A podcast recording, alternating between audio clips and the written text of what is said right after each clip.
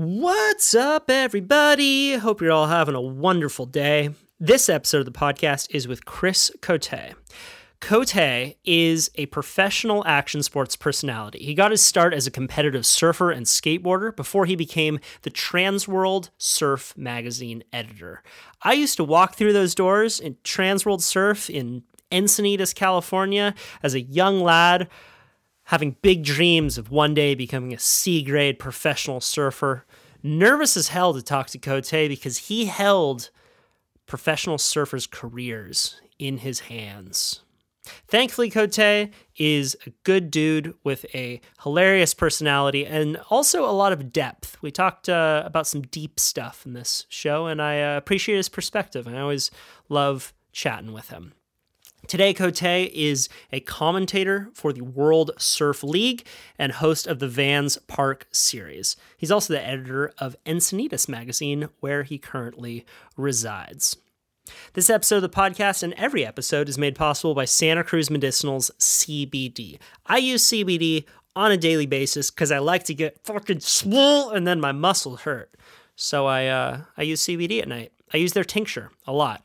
Um, I also use their CBD coconut oil in the morning if I want to lather it up on my my morning brew or uh, I get lucky and get a massage. I use CBD. It works. It works great. And Santa Cruz Medicinals makes potent stuff. Their founder is a goddamn scientist and he uses all kinds of big words to tell me in ads that I can never remember. But it's good, it works, and you can get 10% off by going to scmedicinals.com and typing in the code name Kyle10. I recommend starting with their CBD tincture. Go to scmedicinals.com, type in the code name Kyle10. I'm still getting used to these online podcasts. Uh, they're getting the audio's getting better, everyone. I appreciate you bearing with me as I am on this learning curve, as I am sure you are. There's a whole humanity is on a learning curve right now, huh? But hey, what is life if not learning? Please give it up for my man, Chris Cote.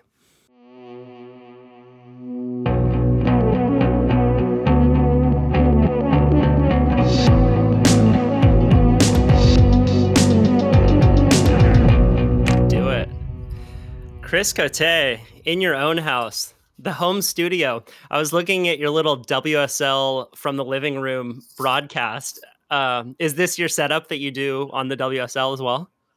Yeah, this is there's there's my sign that my my son made. Yeah, the, the angle is a little different, but yeah, this is uh, I got my. I had a picture of David Bowie back there, but due to uh, rights, I switched it up, and this actually works much better. This is my Wave Warriors Four on the loose autographed framed poster, um, autographed by the whole Fletcher family when I do these uh, like surf breaks or World Surf Weekly, I always try to throw in a little Easter egg, you know, in every episode, whether it's a shirt I'm wearing or something behind me. Just something fun for I don't know for myself really, but if somebody notices, I'll go, "Oh yeah, you got it." Yeah, all of a sudden my home office has become this thing where I'm like very conscious of how it represents me. Right. it's like, oh no, the whole world is at my house now. what yeah, totally. Like? the first one I did, I think there was laundry down here, and there was like a pile of my underwear, and I and halfway through, I'm doing my, you know, my reads to the camera or whatever, and I just look down, and they are literally that far out of the out of the screen. So maybe next time I'll just leave a pair of underpants like right here, just hanging off the keyboard. I like that. Have you been following Tanner Gudauskas' uh, new Instagram stories where oh, he yeah. does a um, a, explain what this is for people because it's one of the best home office accounts I've seen so far. Yeah, so Tanner is using his uh, his his Instagram to kind of do a mystery science theater 3000 with old surf videos, VHS and DVD, but he's he's really evolved, right? He just started by showing these movies, you know, old lost movies and just kind of a, a really cool mixture of movies that he's picked but as we've gone along, he's now implemented. You know, he had Bobby Martinez watching an old Bobby Martinez video, so he has like multiple screens up and interviews with these people, and it's, I mean, it's one of those things where I've seen both sides, right? You've seen, okay, now everybody has their own show. Hey, what's up? Quarantine day 25. But you know, for a guy like Tanner, you know, this is something he could have done anytime. And I think the fact that he's kind of ramped this up right now, he's really and if you know Tanner Gudauskas, you know, he's not doing this for his own notoriety. I truly believe he's doing this for other people, for entertainment. And of course, it's entertaining him. So it's kind of a, a, a double right there. But, you know, I think there's there's certain people that are taking other people's entertainment, you know, seriously, and they're taking it to heart. And Tanner Gudauskas is a perfect example of that. Where, I mean, he's busting his ass on this thing. He's making it legit, and he's doing it, you know, he's doing it on a consistent basis, which is important. So he's done I don't know how many he's done, probably eight of them. But they're just I mean they're getting better and better, and it's just a rad concept. And there's so many things that are coming out now. You know, all these Zoom meetings and you know all the, all these ways to capture yourself without a production team that I mean, I had never heard of Zoom until two weeks ago or three weeks ago, right? and now you look at it. I wish I would have bought stock. I know you're looking at it and you're going, "Oh my god, this is an entire. This is a studio. This is a switcher. This is a way to record easily." You know, before uh, literally, I'm shooting stuff off my can, you know, off the phone or whatever. But that system, uh, which is one of many, has made home production so easy and so accessible that I'm loving that people are jumping on. Right and now it's cool because it really everybody's pushing each other to do something funnier or do something with you know with more guests you saw the the john krasinski good news shows that he's been putting together i follow that guy but i haven't seen his recent posts what are they his he's probably i think he's so i've been watching trying to watch everything stuff i normally don't watch good morning america you know all this all this crap just to see what they're doing but john krasinski has started the Good News Network. I think it's called that or something like that. But basically, you know, obviously he has access to celebrities and musicians and he surprises people. He has, you know, random people out there sending sending these videos that's good news. He surprised this girl and had the entire cast of Hamilton in every block, you know, so you know you've seen those shots where there's 20 blocks of heads. It's the entire Hamilton cast singing the same song to this one little girl somewhere in the Midwest because she couldn't go to Hamilton because of the cancellations. And it is just, I mean, it is the best, most positive, uplifting use of this technology I've seen yet. And it is, I mean, it's my girl and I are watching it, both just sobbing, crying, and going, come on, when's the next one coming out? We need this good news. So things like that.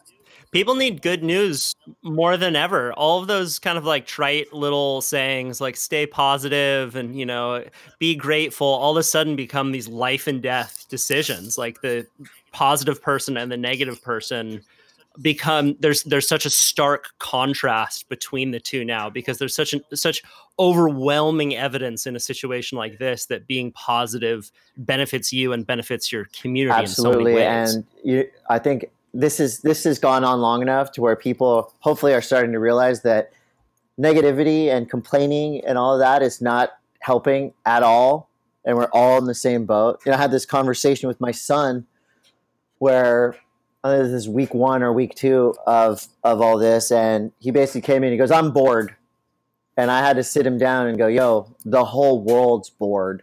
You know, I want to be at work. I want to be in Australia at this surf contest. I want to be talking about this. Everybody wants to be doing this."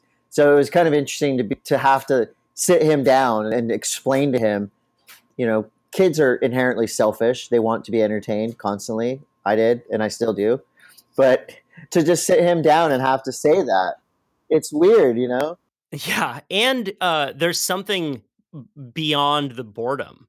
Um, about a year ago, I did a, a week long silent meditation retreat. I, I snapped my arm kite surfing and got surgery and then was out for a while.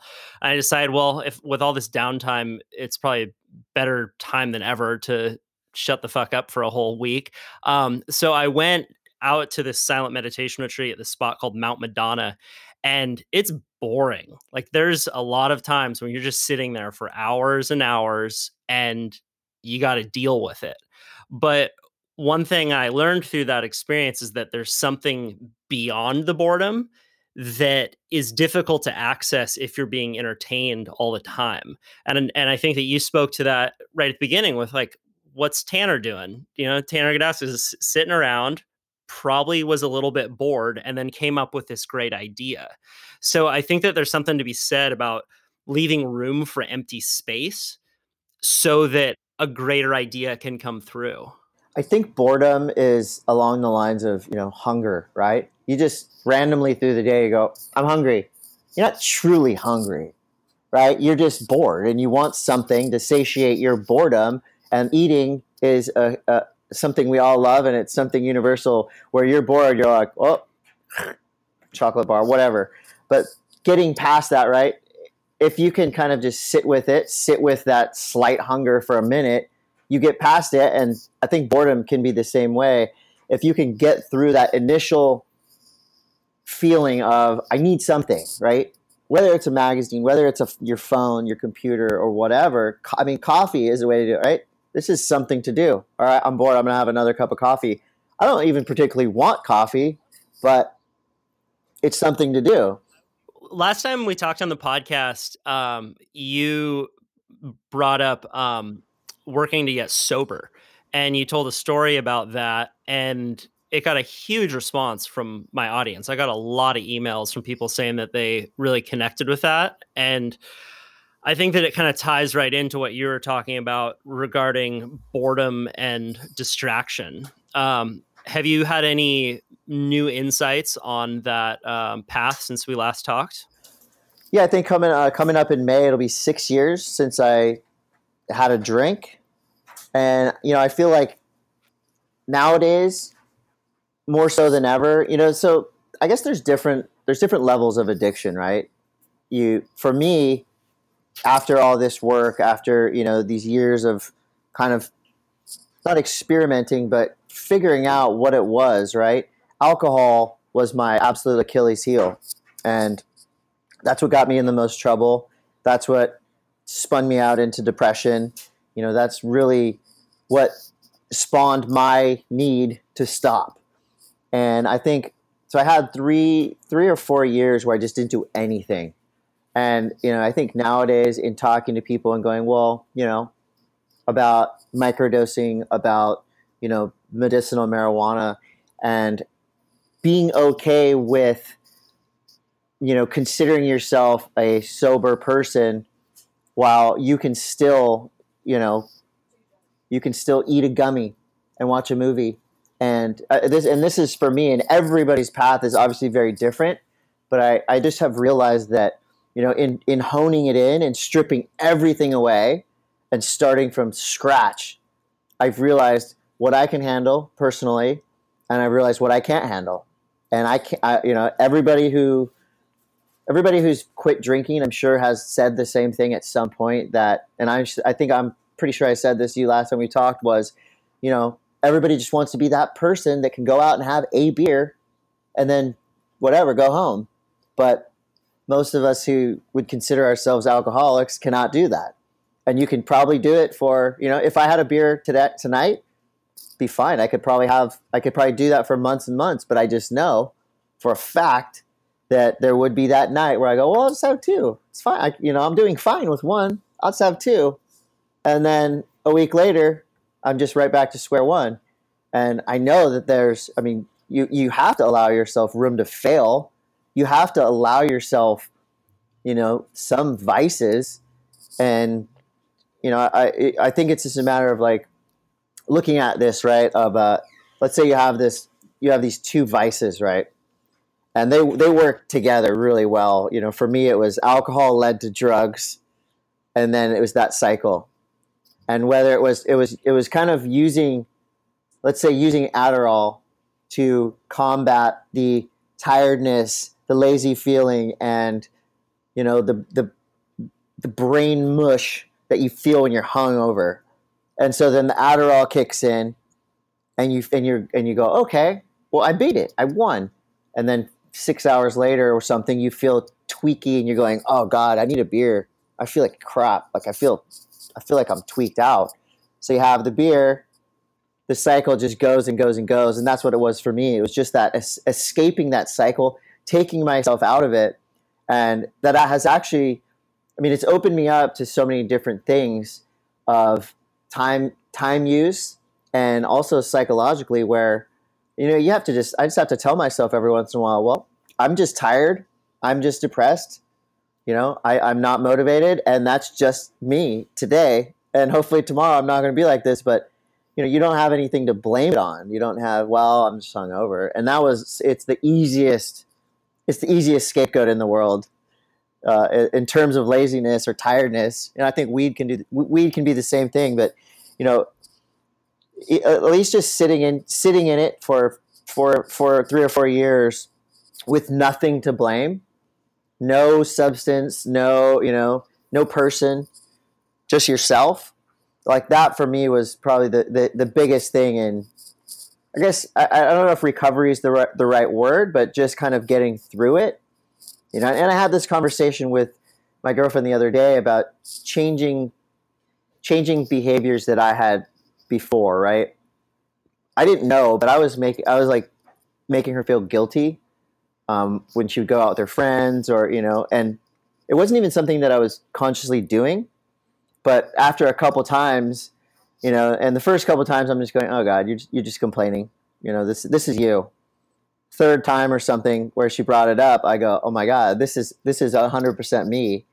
And I do this to her. I do this to my kids. I do this to you know, to whoever. It's this weird like, in case of emergency, break glass, and the guilt comes out and the guilt is kind of a, uh, something that I have subconsciously weaponized, and I didn't realize I didn't really even think about it. I didn't realize I was doing it to her, and it, you know, again, that that is something where when I was hungover or when I was on a bender or something, I had somewhere to place that guilt. I go, oh, I feel guilty for being a pile of shit because I'm loaded and blah blah blah. I did this, you know. I, I, I annoyed these people I put my life in danger for no good reason. And so I always had somewhere to place that guilt. But now the guilt is just kind of like up in the air and I have to just look at it and go, okay, you don't need that right now. Put that away. You know, and you know that that is something that I faced but 2 weeks ago. Why you why are you using guilt as a weapon without even thinking about it, without even trying it? It just happens. And so that's something that I had addressed and I had told her, I go, look, I, I truly believe that I can change this behavior. If I could stop drinking, which is something that I said for years and years, I will, n- I, I mean, vocally, I will never stop drinking. I love this. This shit is fun. It's part of me, it's part of my identity. I love the taste, I love the feeling, um, you know? And to be able to say, well, I broke that behavior, that promise to myself of something I would never stop doing. And and to me that was like a benchmark moment, right? I stopped drinking and it's it took. It's lasted. I don't feel like drinking ever again. So I feel like I can apply those same principles to other parts of my life that I would like to change for myself. And my next my next war is going to be waged against my own guilt and using guilt as a weapon. So if you have any tips on how to do that, I, would, I would appreciate that. I, I, I commend you first of all, um, and and second of all, uh, I just committed to a year of no drinking, as well. Um, I still, similar to you, enjoy uh, some gummies from time to time and enjoy psychedelics, but I found that drinking had a disproportionately negative effect on me and um, I want to touch into something because more specifically, not it, it would it disproportionately affected my sense of self esteem and what I thought I deserved. Um, and a lot of times I would just have a couple beers if I even if I knew I had a big interview the next morning. Um, almost I think as a subconscious way to say that I didn't deserve to bring my full capacity forward.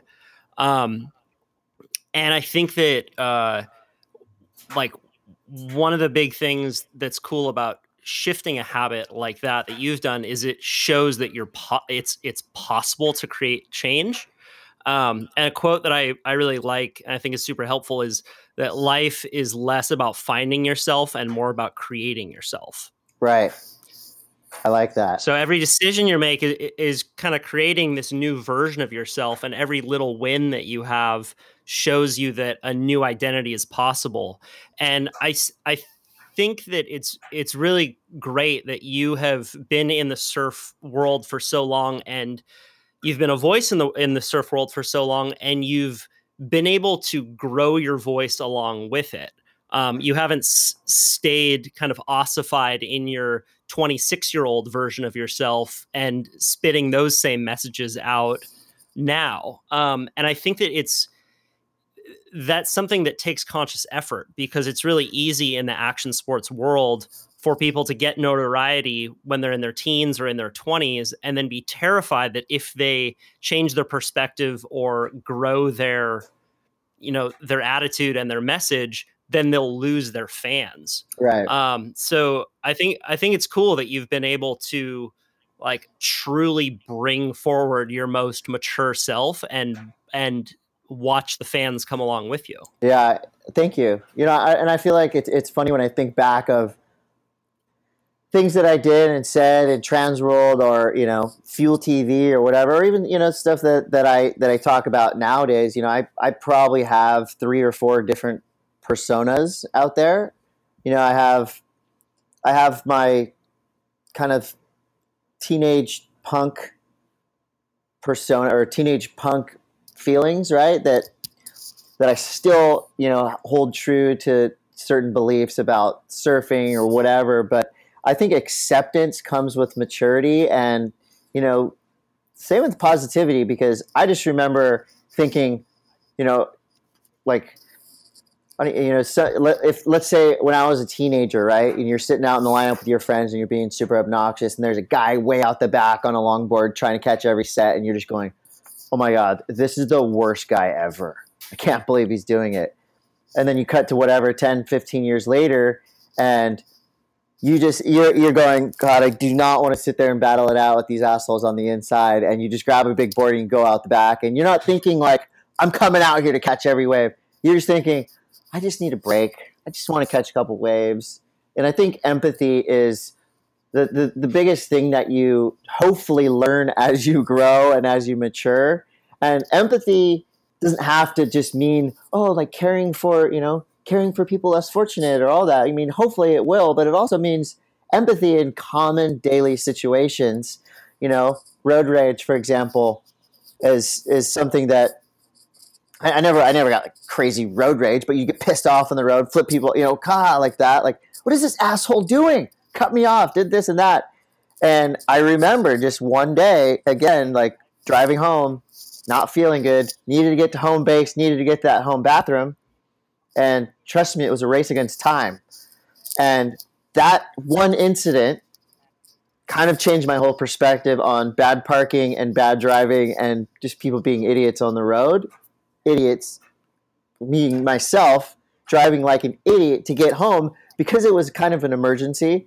And so I kind of try to just put that out there. If I see someone driving horribly, I go, you know, my initial reaction is honk or what the, what the, what the hell. But now I just kind of put it in my mind that maybe they have to use the restroom. Maybe there's maybe there's something happening in their family. I mean, who knows how bad it is? who knows how small it is? Maybe they're just being an asshole, but that's none of my business that's that's a, a, a kind of subtle empathy that I feel like I've developed over years and years, and I feel like that kind of spans across so many different things. You know, when you see somebody at the skate park and you're going, like, you know, this this whatever their their kit is, or they're pushing with the wrong foot, or you know, stupid things that as a teenager you're going, oh my god, this guy's the worst. But now you think about, it, you're like, God, this guy's rad. He does not care he just dressed up in his pajamas and whatever, and he's in his flip flops and he's you know on a carver board at the skate park. Hell yeah, go for it, have fun.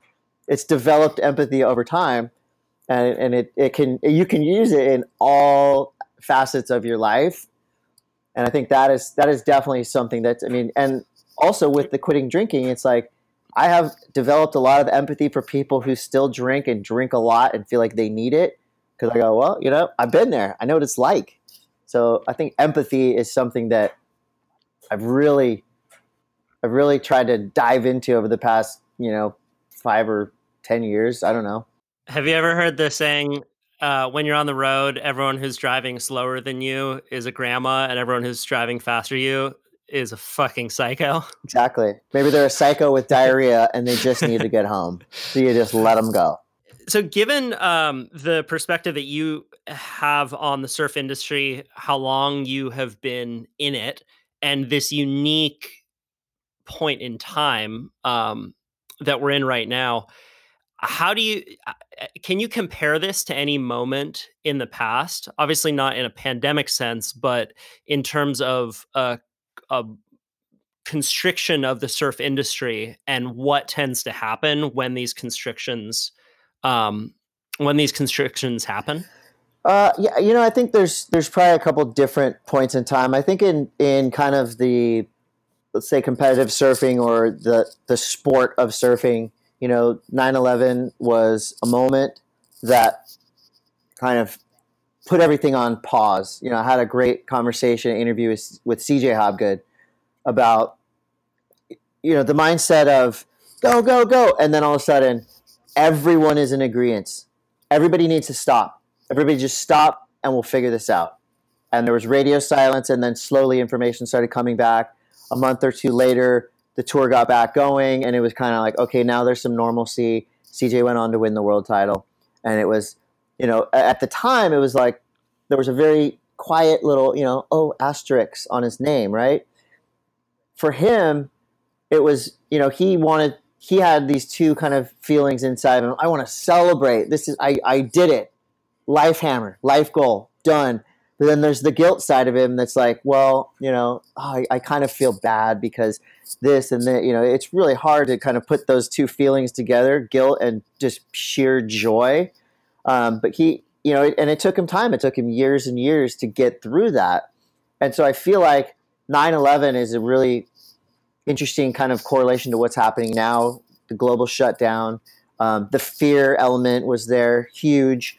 Um, you know that that was a time where people were trying to find an enemy, where it you know there was an entity that you could be mad at, right? It was this group of people, but it was really you know these six people or whatever this this cell was, and so right now I think people when this thing started, people were looking for an enemy and you know unfortunately for uh, america we had a we had the guy in charge who volunteered an enemy for all of us for a while and you know I've, I, that was really sad to hear and see because this could have been a time of of such unity from the very beginning but i think that that initial kind of sense of awe, shock and awe of, oh, we got to stay home, we got to do this, we can't surf, we can't do that.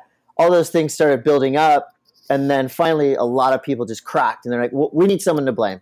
We need an enemy right now. That's going to make us feel better. And I, I, I, think our, our leaders latched onto that and they go, okay, we got, we got one for you. Or, you know, we, we have this group we can address our anger towards. But I don't think it worked. I think people saw through it. You know, I think there's, there's instances and moments where, you know, the difference between now and with 9-11, you know, what, what, what can you, who, who can you fight? You know, you can't volunteer to, I'm going to sign up. I'm going to go kick some ass because what are you going to do? And so I think that's kind of something that people are, are, are sitting with and trying to figure out, you know, their enemy is their own selves. Their enemy is the, the, the, the back of their mind going, well, they're not talking to me when they say we can't serve. I can serve. I'm not one of those people. You know, I like I don't have to wear a mask. I don't have to do that. So that's that's the enemy is is ourselves. I think there's an an analogy to be drawn between um, what you said earlier about sobriety and this moment because you said there are times now when I'm tired or I'm bored and I just need to realize that that's okay. Um, and we're all sitting in a ton of uncertainty right now and it's important to remember that that's also okay and it's okay to feel shitty or afraid or you know the the Dalai Lama still suffers he just suffers better than most of us the difference in when you're when you create it he stubs his toe ah! Uh, the difference in in you know what Trump is trying to do to create an enemy is to say it's actually not okay to sit in this uncertainty and fear. I'm going to give you an enemy so that you can uh, have a more to certainty you know like right now we're like this little boat in this you know everyone's in their little dinghy in this crazy storm and no one knows how bad it's going to get or if they're going to if we're just going to wash up on some island in paradise somewhere. But by creating an enemy it's like this this more that you can like loosely attach your little dinghy to no matter how you know how, how thin the rope is. Um, but if you do, if you do, you'll stay in the middle of the storm and you won't allow your dinghy to get washed wherever it's going to go. Yeah, I, I mean, I, I, feel like this is this is an unprecedented moment in history, and you know, I don't, you can't compare this to any you know swine flu or any other virus or pandemic that's happened because we all have so much too much information, yet not enough. We have so many theories and so many ideas and so many possibilities, yet there's no there's nothing clear. You know, it's not like if you put it in terms of let's say in surfing, right? It's not like a WSL event where we have 10 days. We don't know exactly when we're going to do this, but it, it's going to be over on this date. And and you go back and you check in every morning. All right, the waves are good. We're going to go today and then you can kind of tell yourself as either a fan or a commentator or a surfer as that you know you wrap up that first day and you're like all right sweet. Three three more days we have left of this contest. And you know you start to get excited right? Okay quarterfinals are here now. This is ramping up. This is getting fun. And then the finals happen and you celebrate and it's over and then you look towards the next thing. That's a, that's kind of what what i think we all wish was happening. We all wish i think when you know, when the president said, Easter, we're, we're, we'll, we'll be good. I think, I mean, to me, he's an idiot, but that one statement, even for me, I was going, okay, that sounds good. I like it. good, sweet. Not even thinking about this is impossible and this is idiotic. I don't even believe in Easter. I do like chocolate eggs, hollow dark chocolate bunnies. I like those. But just that little notion of well oh there's a date. Sweet. Because i'm so i mean i'm sure your calendar looks like mine right? You have blocks of things. This is happening. This is happening. And you know i had six trips that were happening. Boom boom boom. And i felt good about it because i knew exactly i go all right april 20th i'm going to be there. I got to do this on that date. And basically it's just select all and delete the calendar from here on out because who the hell knows where we're going or what's going to happen. And it's it's you can tell yourself things like, okay, June 15th. That's going to be the day where we're going, all right, back to work. We're going to go to concerts again. We're going to, you know, go sit at the coffee shop and talk to people. Um, and I think I don't I, I, don't think it's a bad thing if you know you if you get yourself worked up and say it's June fifteenth or that's it. You know, obviously that's not a good thing, but you know, I think little little things like that can help. What uh what's it been like working with the WSL and how have they rearranged their entity in light of all this? It's been pretty impressive. I mean, to be honest, I'm not just saying that because I'm getting paid by them, but you know, so the two things that I'm most in on with the WSL is WSL Surf Breaks, which is basically the you know minute long daily news update. So we have a small group. There's six or eight of us that compile the scripts. You know, more often than not, I would shoot it on my phone anyway. I'd go to LA or Santa Monica to the WSL HQ once a week um, to shoot it there. But you know, surf breaks is something that is kind of unchanged by all this. Um, WSL Weekly was a brand new show that you know we came together. We've been planning for months and months. We did one show in the set that we had built for our show, and so this was going to be a global show for network TV. You know, basically a weekly wrap up of everything that's happening in the surf world, and pretty cool how fast paced it moved. You know, they they asked me to be the host. I came on as host and a producer, and we just started hammering it.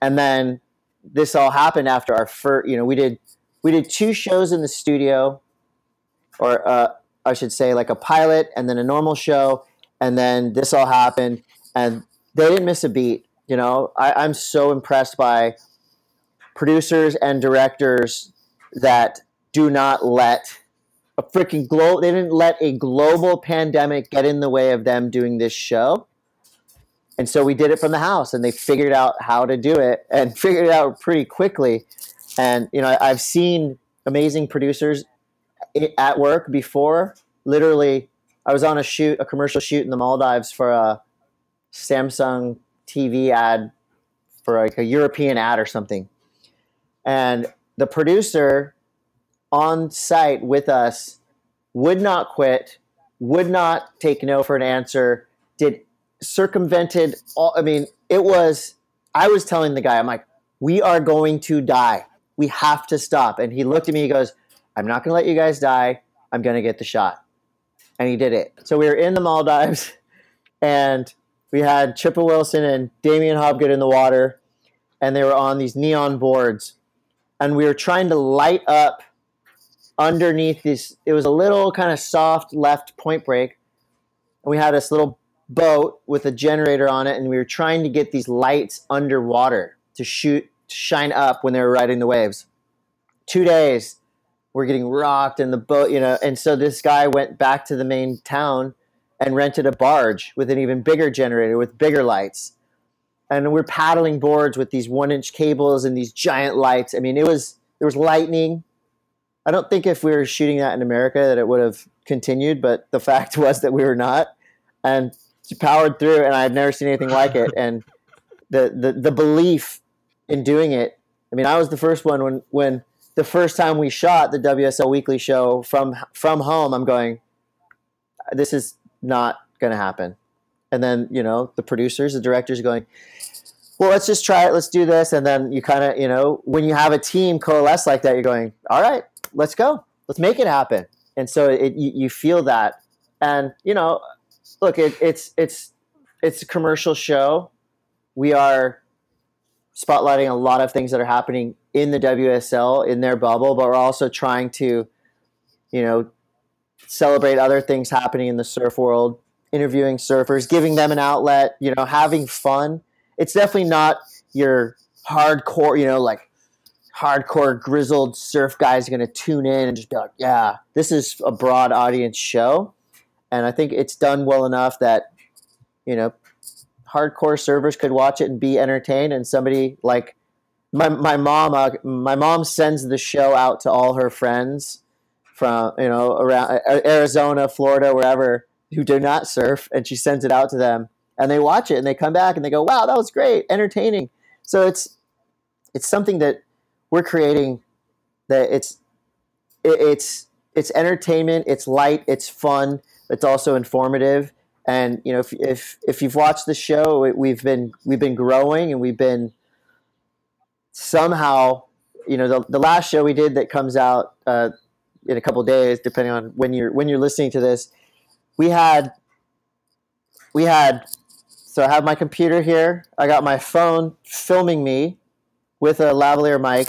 I have another phone behind me with a headpiece in, so the director's talking to myself and the co-host Erica Hosseini at her house.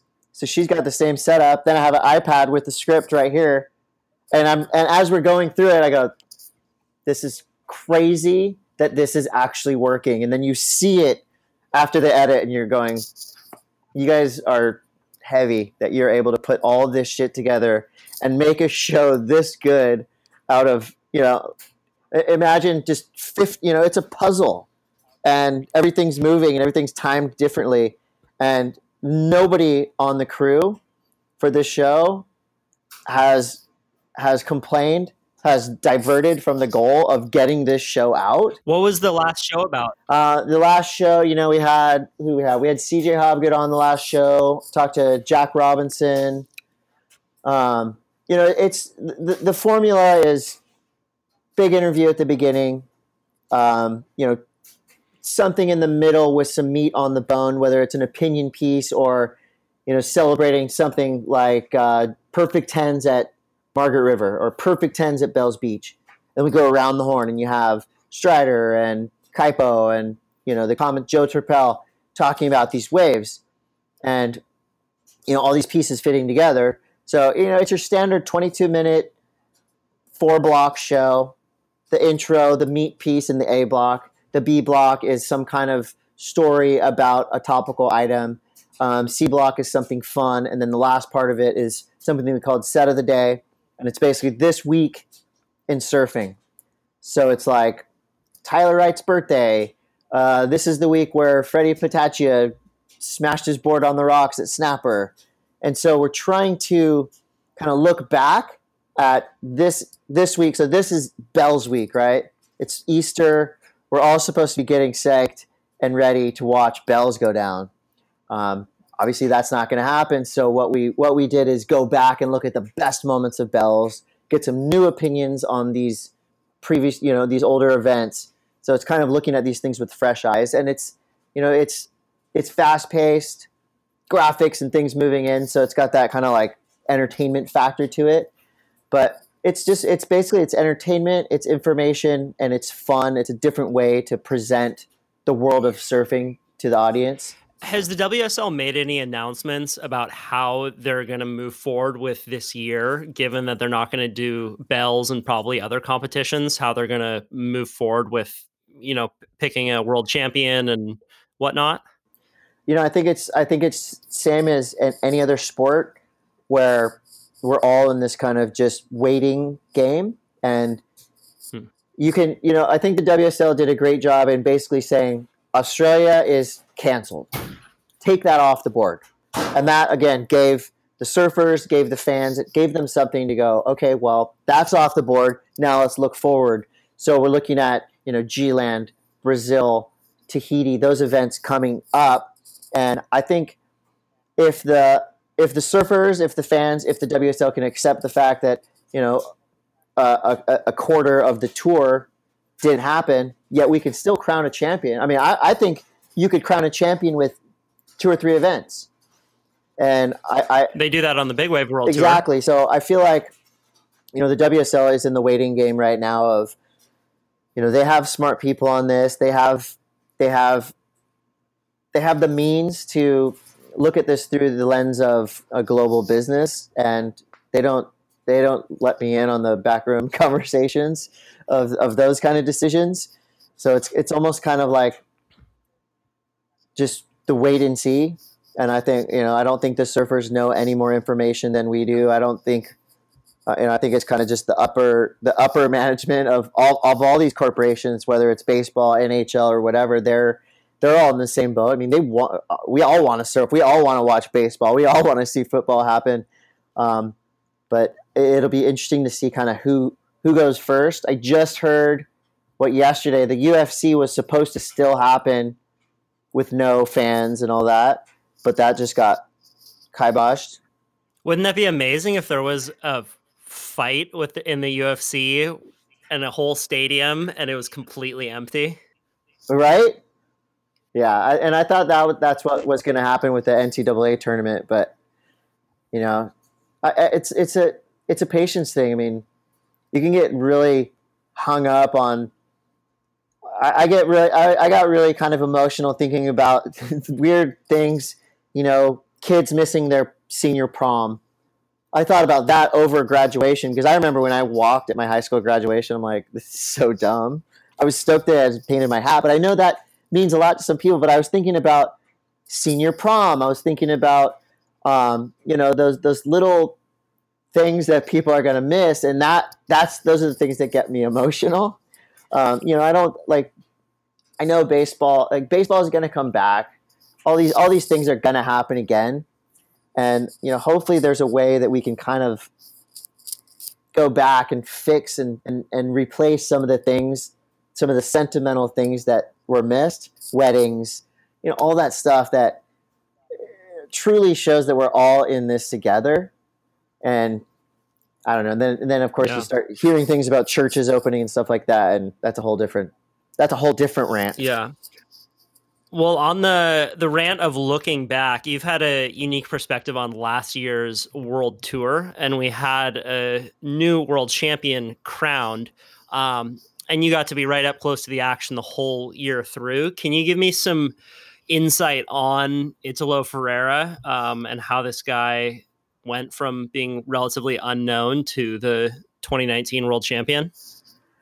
You know, I think this was this was truly a a people's movement. I think Italo thrives on the positivity and the fan base, and I, I think that his trajectory, he made it undeniable for judges to give him scores, and he made it.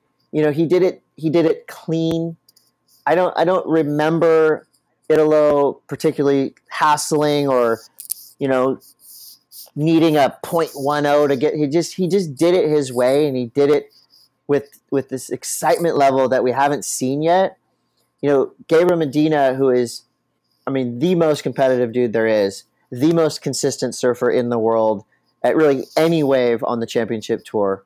I mean, the guy is unflappable. He is he's he's one of those surfers that you just you know he's going to win.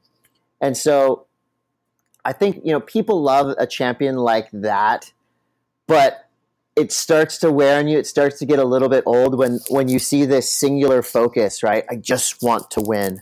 I think what made Kelly Slater, Andy Irons, um, their rivalry so exciting was it almost was overshadowed the fact that they wanted to win and they just wanted to beat each other. And so you didn't really get to see that that thing of like, oh well, Kelly just wants to win. You know, this is kind of boring.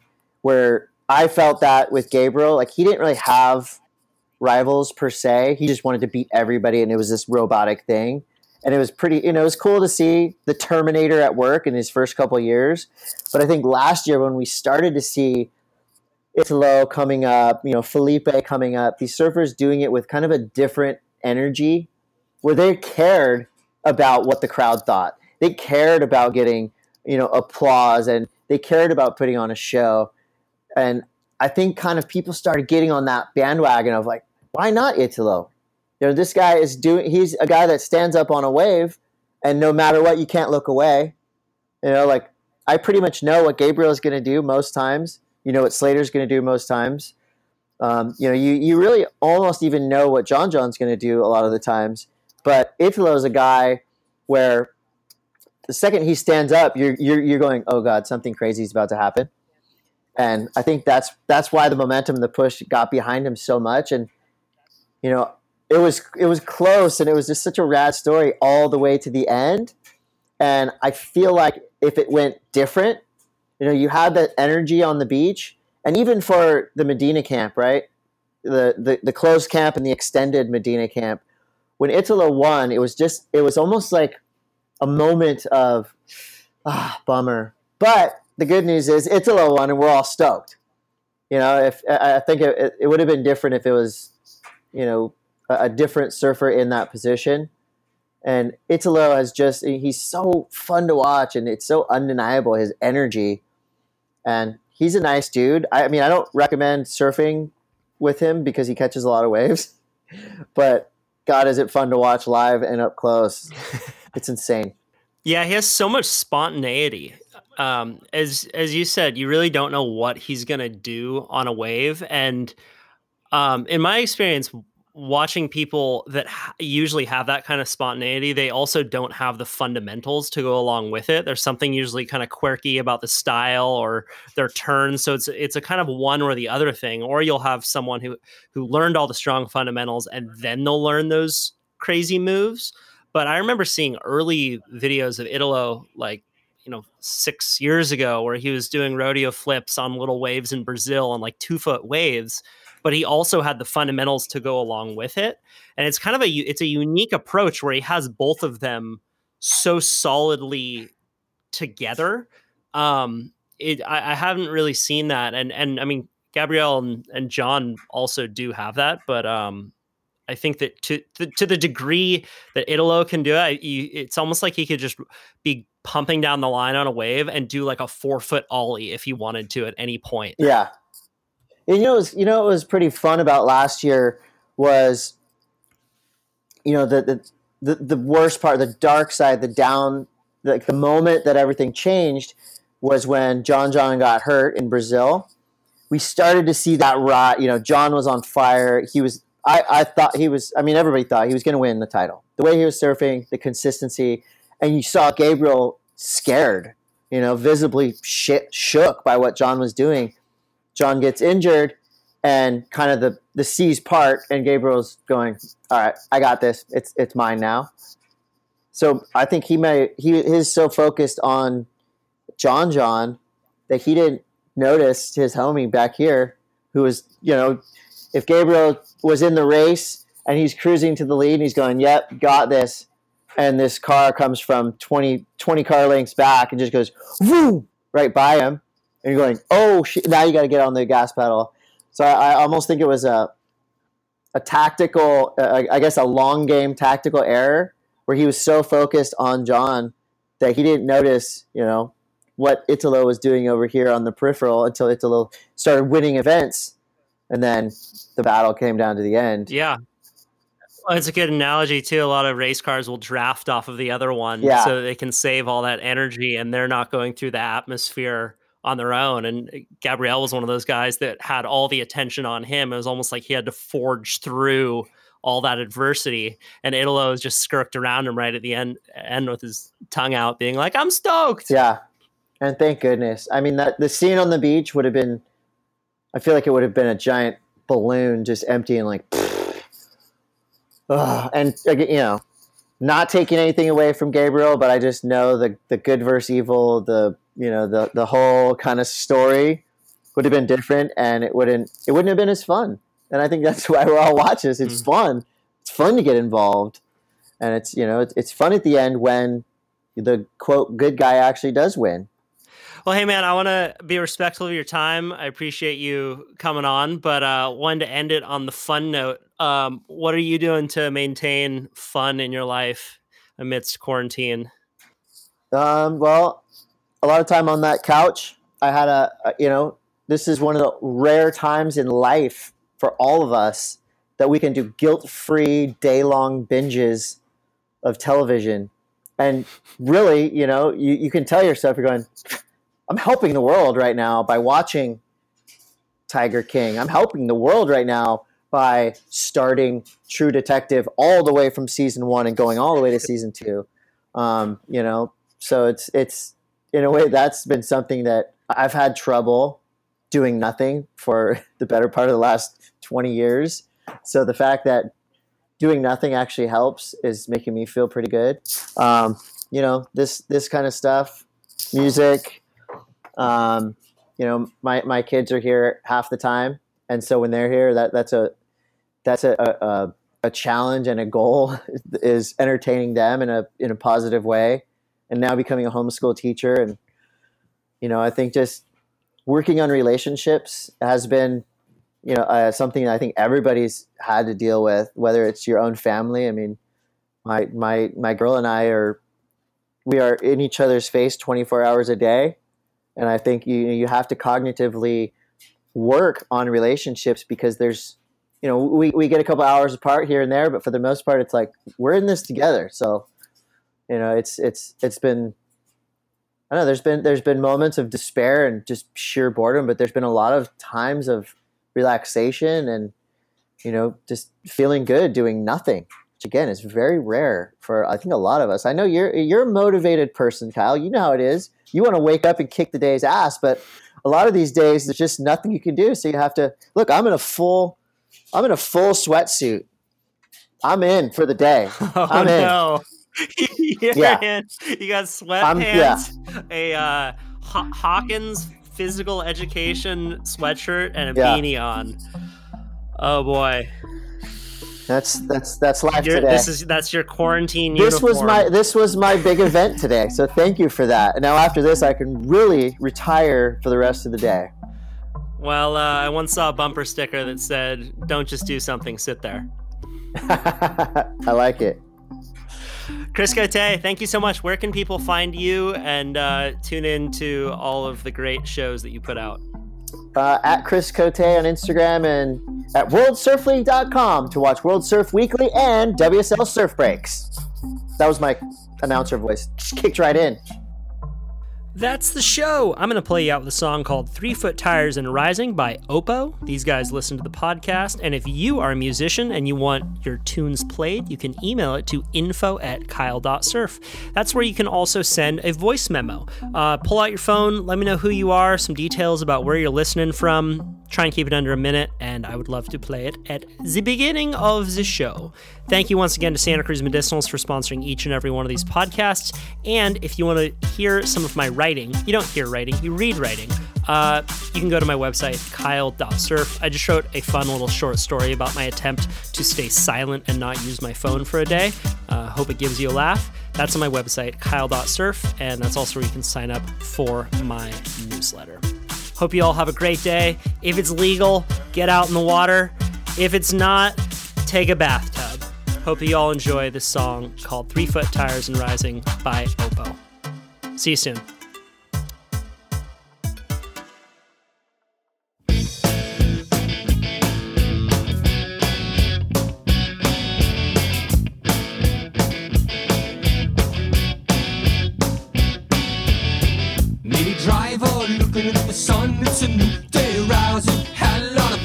Fun saving the burning Reichstag, stepping in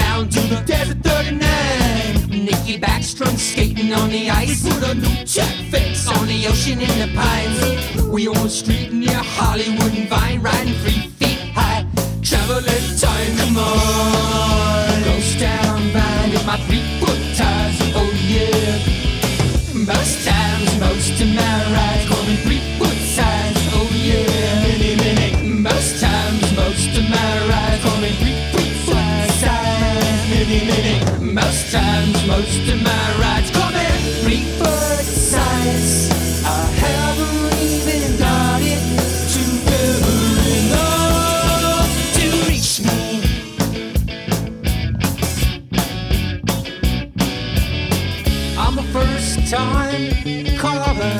It's downtime for me. It's downtime. My family, my family, and my family's got crease. If I saw you walking by